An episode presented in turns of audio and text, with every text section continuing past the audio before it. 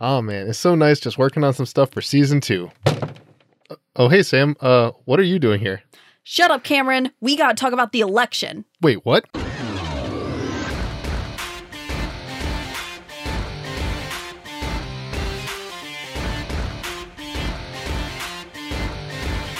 Hello, everyone. I'm your host and casual computer analyst, Cameron Boozer Jamari, and I'm joined yet again by. Sam, your political analyst for this episode. So, Sam, why are you here?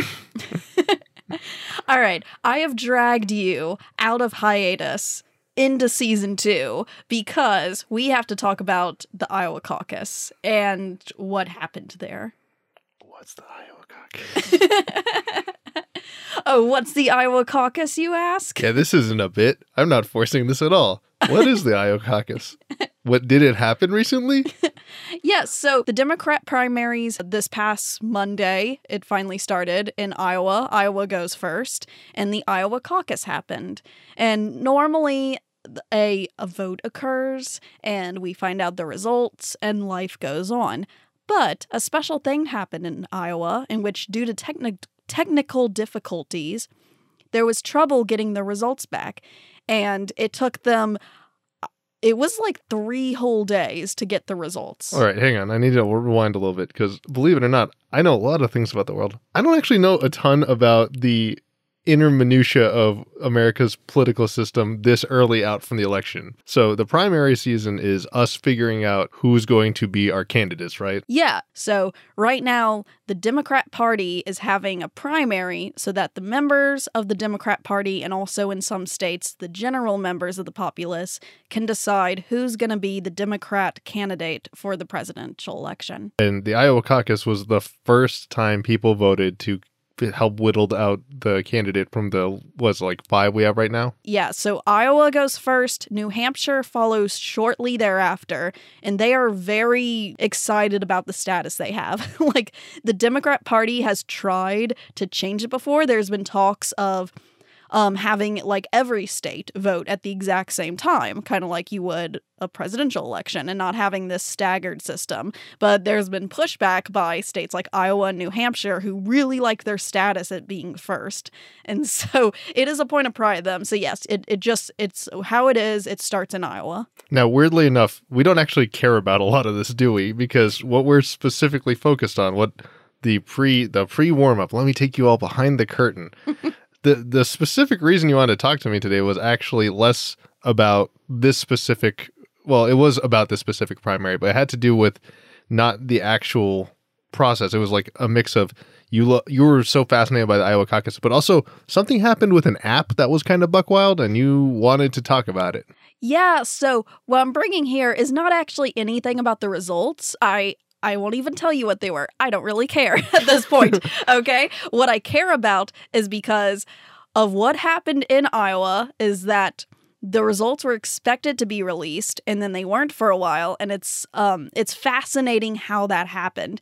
They were going to use an app for the uh delegates to be able to tell the main Democratic Party, like who, how many delegates each candidate should have, and then they were going to convert it to state delegates.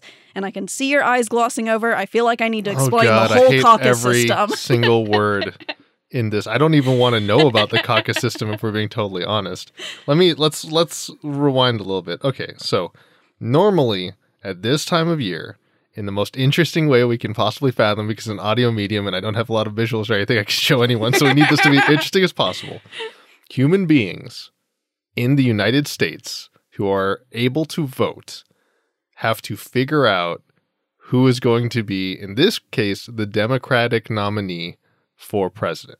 That that was the the that's our starting point, right? yes, Now, the Iowa caucus is the first time people are going to vote for that stuff, right? yes. I'm I'm not kidding, guys.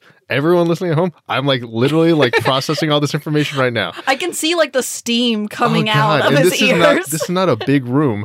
Okay, so what happens? So there, there's lots of like their districts and delegates and all this stuff. All these pieces go into electing the people who go into electing the specific nominee in their layers. And this is what you're about to tell me. Yeah, so I find this all really fascinating. so just hear me out. Iowa's special because they're still in a caucus system. So what that means is that people So there are actually like 1,600 districts This is already bad. in Iowa. So you find a you're a person who's a voter in Iowa. You find your closest district. You go there at like 7 p.m. local time on that day and you go it's like usually a big gymnasium and you're going to be physically there. You're going to walk in. They're going to make sure you're with the Democratic Party and if you're not, you could change to the Democratic Party then and make sure you're eligible to vote. You're going to be given a piece of paper and you're going to write your first choice candidate and your second choice candidate. And then they're going to sit everyone down a gymnasium. They're going to have at different corners of the room where the candidates are, like these like billboards.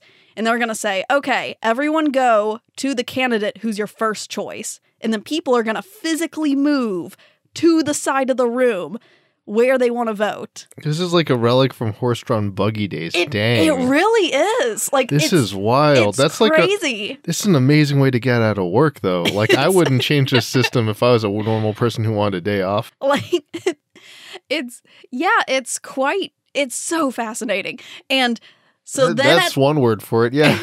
and then at this stage um these these are the rules for 2020 is that any candidate that has uh at least 15% of the people are at that candidate then that's that's the threshold they meet so they get those delegates but if any candidate has below that 15% then they tell those people okay now you're gonna we're gonna do the realignment vote so basically you're gonna move so you have three choices those people could either move to another candidate or they could try and win people over from some of the other candidates to like get people to their candidate or they could just leave and not vote at all I think I would leave at that point if I'm being totally honest. Wow. Okay, so that's that's intense. And then so what's happening is on Monday, on February, what was that, 3rd? I think so yeah Iowa, people went in Iowa to gymnasiums to Mhm. stand in an area that represented their vote for a human being. Yeah, and then once that was all done, the officials in those areas, as of this year, this was a new thing, they were using an app to tell the main Democratic Party or like the main people in, you know, that's overseeing Iowa, telling them, so out of your area, how many delegates should these people have? Tell us what are the results. And they were supposed to get all those results and break it down because so Iowa itself in the national sense, they only have 41 delegates. So you gotta, it's so weird. So you gotta convert what that information is given into how just 41 delegates are given I gotta jump in. I gotta jump in. All right, wait. so there's an app involved? We ran right past that part. So what? hold on, we have to rewind. Okay, so there are 41 delegates. Yes. What does the app have to do with the delegates? Also, what is this app? So think of it as I said how there's like 1,600 districts in Iowa. And let's say each district has so many delegates, like Iowa delegates, okay? Based on this app, they're going to give their results at each of their individual locations of how many how many voters were going towards like Bernie, how many were going towards Biden, how many were going towards Warren and Buttigieg and so on and so forth. They're going to give those results and then once all the results are in, the the main Democratic Party in Iowa is going to say, "Okay, Iowa, the state has 41 delegates to give out to candidates. Which candidates get which of those delegates?" Okay, based on how awful that was to hear, I understand why you would want an app because that sounds like the worst possible thing on the planet to do by hand or in person or whatever. So, is is that it? Here's where all this broke down. It's with the app.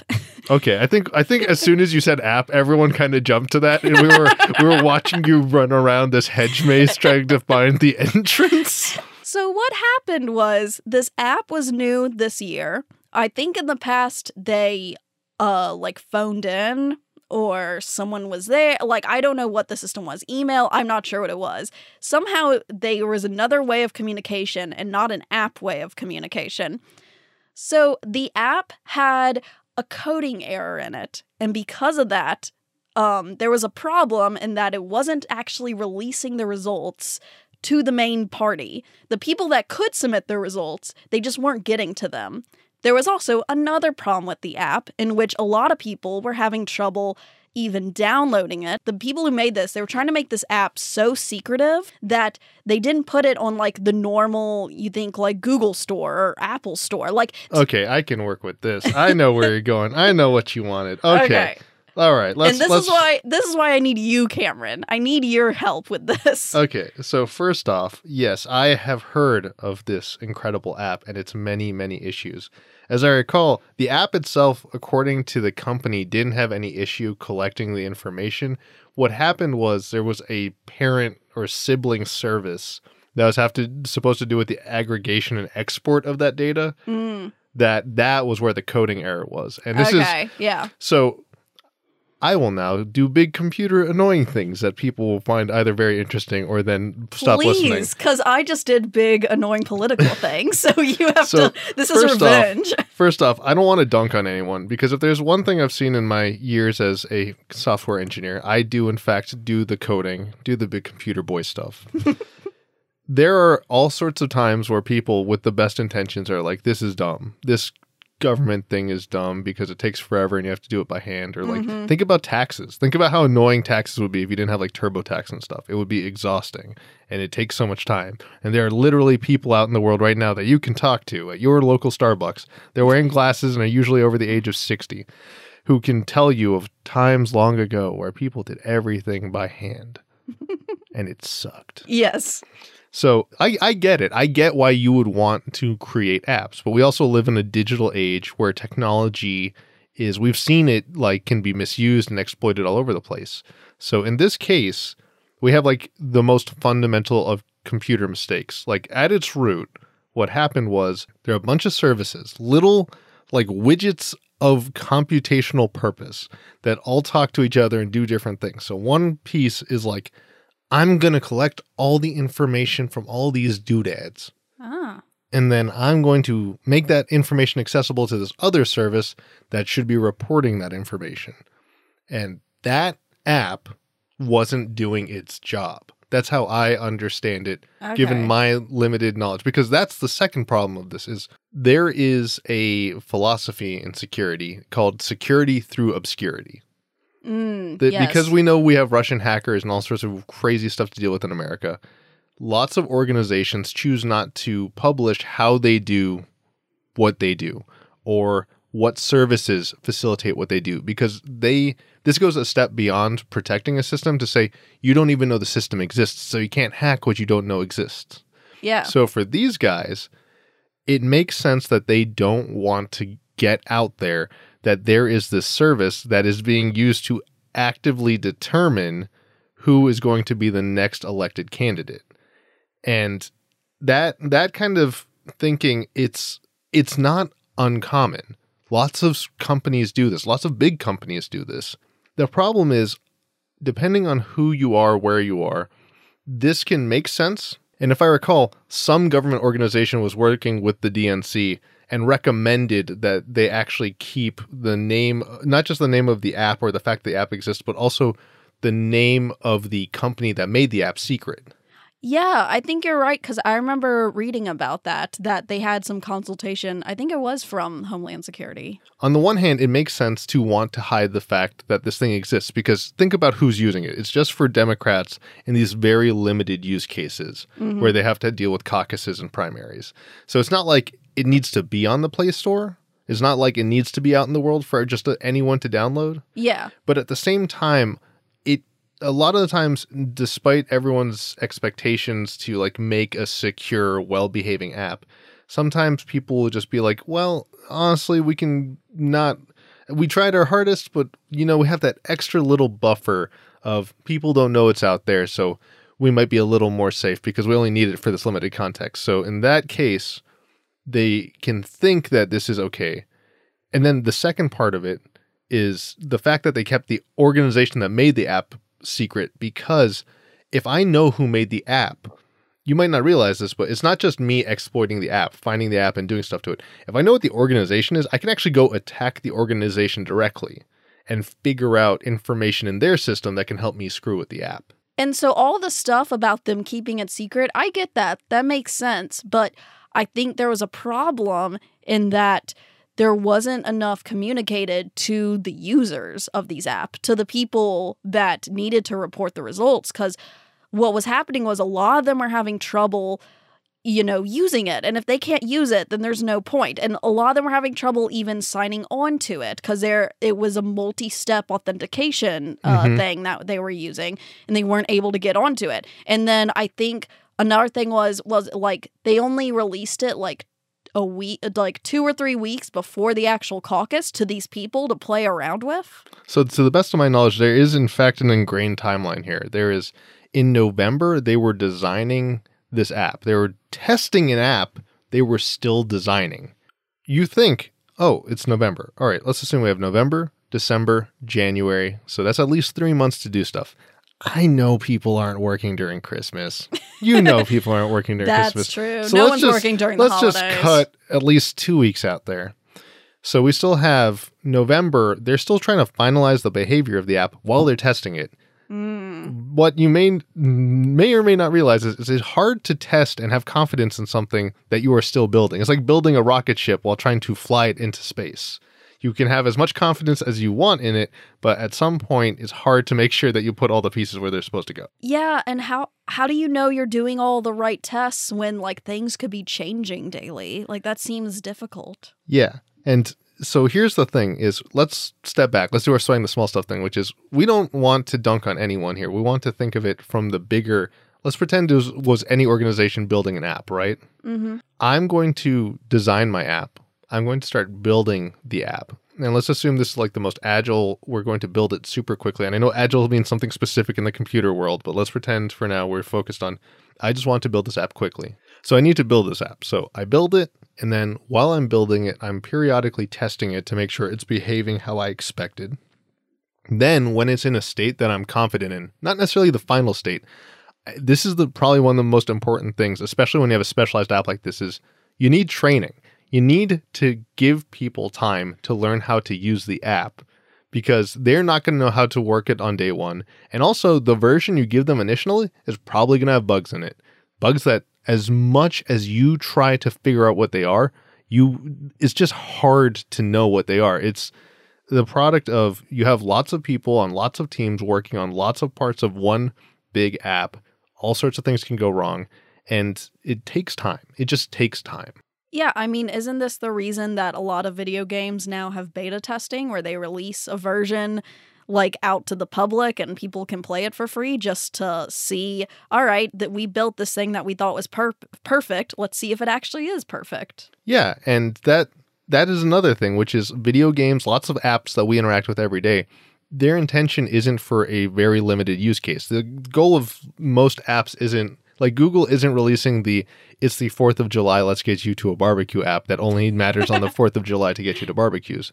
They're releasing Google Maps, Mhm. which has the purpose of getting you from point A to point B that you will ideally use throughout your life. In this case, however, it doesn't make as much sense to have rolling releases. You can't say like alpha build, beta build like this because if you mess up by the time you are depending on it for the caucus, there's not anything you can do. And if I recall, didn't a lot of people have to default to just calling in what was happening? Yeah, so what occurred was that a lot of people were not able to use the app. So they were calling either whatever hotline was set up and they were reporting the results over the phone. And that just became a madhouse because there wasn't enough people able to take calls from everyone. And that all of this slowed the process way down where they just had to go okay w- we have paper records because we made sure to keep paper records of what all the votes were so we're going to have to go back to the paper records and count them up this actually speaks to a very important thing when you're designing any technology for an organization like this this is another moment where I want to step back and say like don't think about this as the election. Think about any organization that's about to release an app that is fundamental to their ability to operate as an organization. Mhm. Like you're not just the DNC, you're any company out there. There are actually steps you want to take in terms of assessing what your current business strategy is if something goes wrong. And these are known as business impact assessments. And a lot of the times they're recommended for any sort of new technology, any sort of new configuration, working with a new vendor, any of that stuff when you're a big company to say, what happens if this vendor screws me over? What happens if this technology can't deliver? What happens if someone's locked out of their system? How do we Ah. recover from this disaster? And on the one hand, I want to believe that this was maybe part of that. There was some sort of table topping, some sort of hypotheticals. What happens if day one the we need to use the app, the servers are down, any number of things has gone wrong? hmm Is there a way to fall back? And quite frankly, because this happens every four years, we know that there was probably some prior systems that they could always lean on because people were doing this for years prior Oh to this. yeah, yeah. But on the other hand, it didn't feel that way.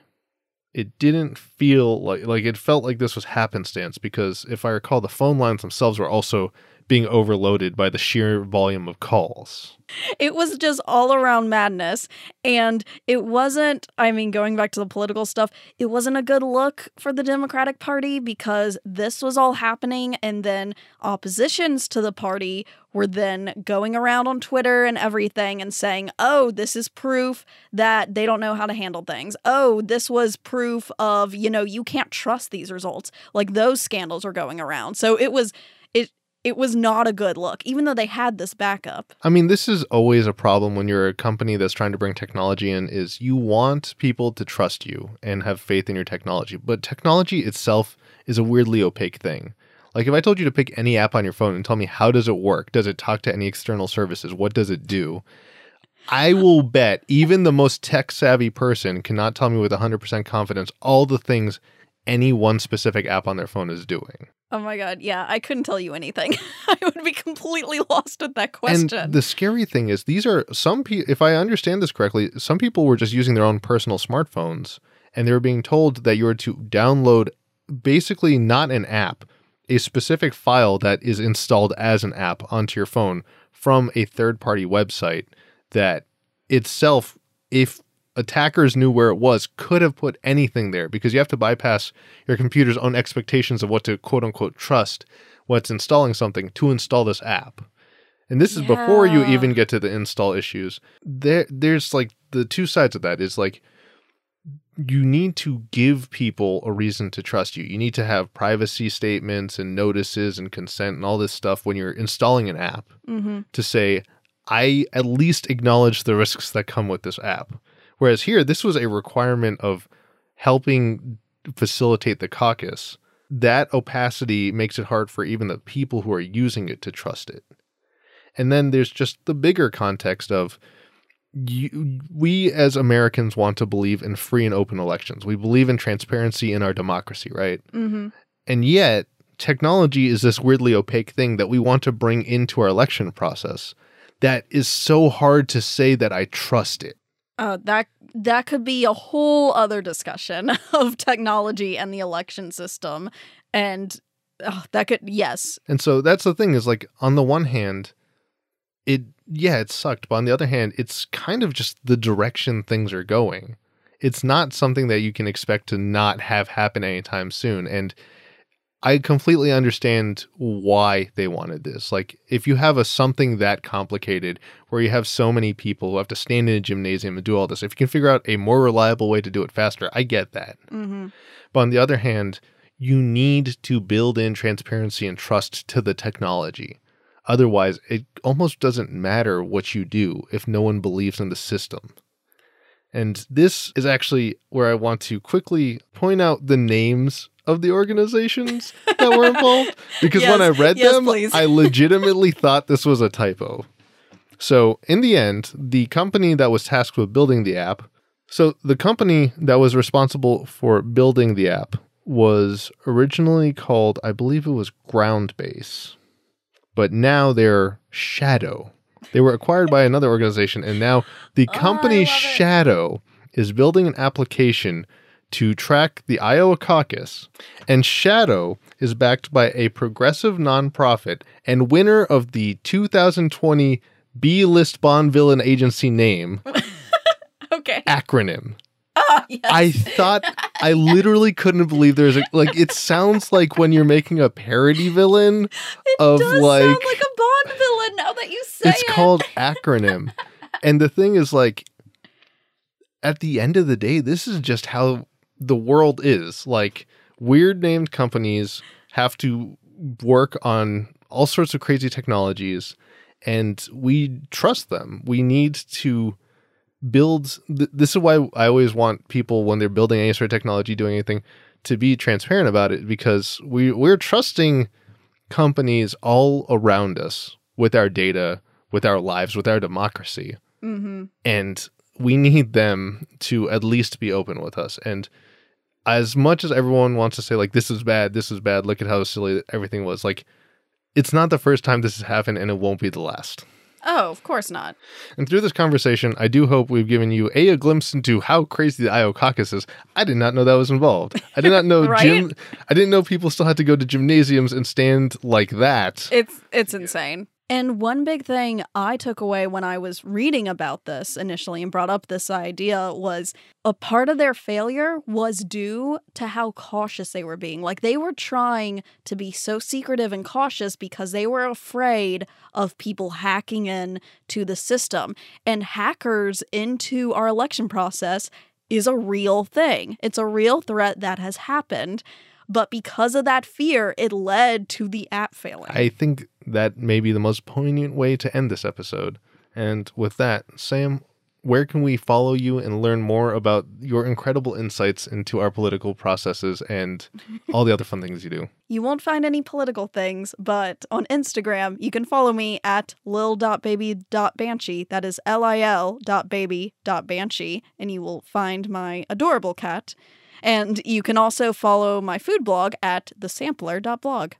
And all your sweating the small stuff needs can be found at Small Stuff Show or smallstuff.show. You know what? Just go to the website, smallstuff.show, get your episodes, check out our Discord, find places to donate, check out all of our cool stuff, bios, whatever. And look at a very nicely designed website. I am very proud of it. And I'm going to blow everyone's mind because I did not design the website with Squarespace. Squarespace is not, this is not sponsored by Squarespace. I intentionally do not have Squarespace. Take that, Squarespace. Anyway, I have been your host, Cameron Buzard Mary, reminding you from movies to media to the world around us. And I do mean the world around us. It's details like these that make it worth Sweating the small stuff.